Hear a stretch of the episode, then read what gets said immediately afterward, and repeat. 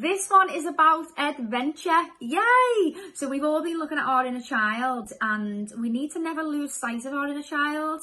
So think about adventures for you and adventures don't have to cost money. It's just something that really lights you up inside.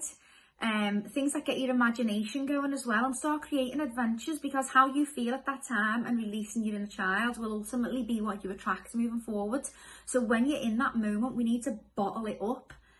You know, when we were a child, we were just like, not really massive, did it? We were just in the moment and having fun. So we need to create create adventures for us that we find exciting, that we that we love. You know, when when do you feel most alive? If you think an adventure, what do you mean? What adventure? Think about times when you felt most alive. It could be something as little as riding a bike. You know, we are completely limitless and the only limits that we have is what we put on ourselves. We make decisions that we decided 15, 20 years ago and then we, we're still deciding them now. No, this is now where we stop. We stop and say, no, that's not real. I'm making a new decision now. I hope you love this module. I'll see you on the next one.